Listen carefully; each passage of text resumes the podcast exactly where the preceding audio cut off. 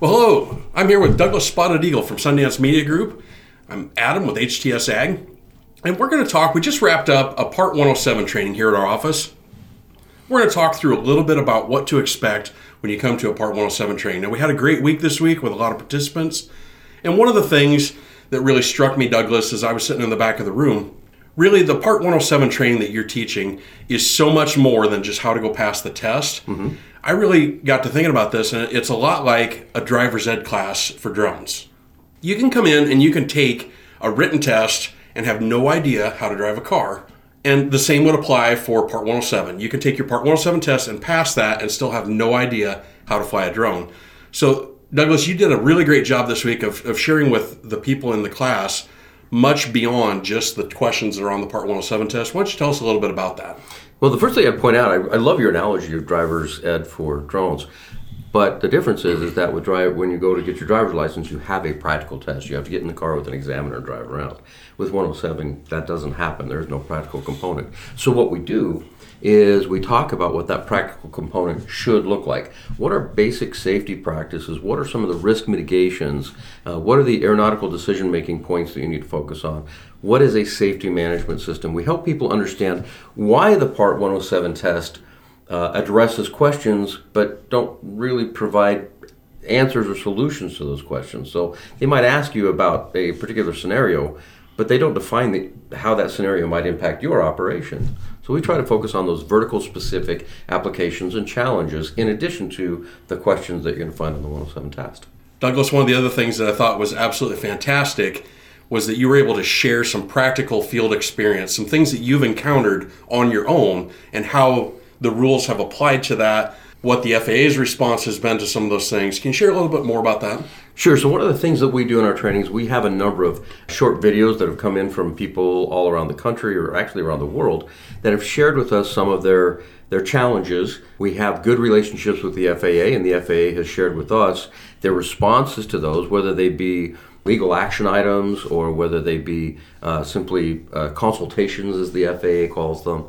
Um, so we understand, we, we, we, try to help the, the people that are attending our trainings understand what the potential consequences are if they don't observe some of these situations, how they can avoid some of these kinds of situations.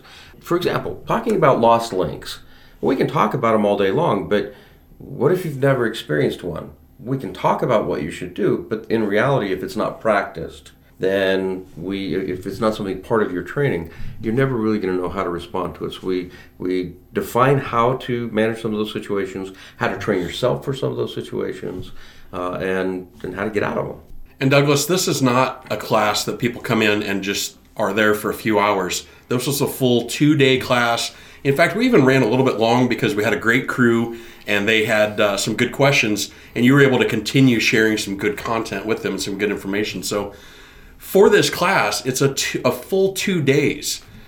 Is there a quicker way that I can just go get my Part 107? Well, if you want to stay up all night studying and, and look on, if, if you're somebody who can learn by reading, because some people learn by reading things, some learn by by uh, watching videos, some do better when they can have two way conversations. Sure, if you want to stay up all night reading a website and maybe memorizing some answers, you might be prepped to be able to go in and, and challenge the 107 test the next morning. Um, those kinds of and there are those people out there. They scare me because they know the answer to a question, but they don't understand why the question was asked in the first place. Absolutely. And I would say when I got my Part 107, I memorized some questions, I memorized some content that I had little understanding. This is several years back. I had little understanding of what it really meant. I, I, was able to pass the test. I was able to get my Part 107, but that was not the right way to do it. And I really appreciate the approach that Sundance Media Group has brought to our facility and be able to share with Thank everyone. You. Well, I think it's important. You know, I think it's really important that people understand the whys and the wherefores of those questions are asked, because we all want to be better, safer pilots. We don't want. None of us want to be that guy or that person that created that incident that is responsible for changing the FARS. And so the one thing that I advocate is that people understand why they're doing what they're doing, how they're doing what they're doing, being safe, and most importantly, being compliant and understanding why compliance is important. And Douglas, you've just done such a great job of, of sharing so much more with everyone about all of those types of things. It's been a, a wonderful week. We really appreciate having you out. And with that, we're going to go ahead and wrap up. Thanks for having me. You bet.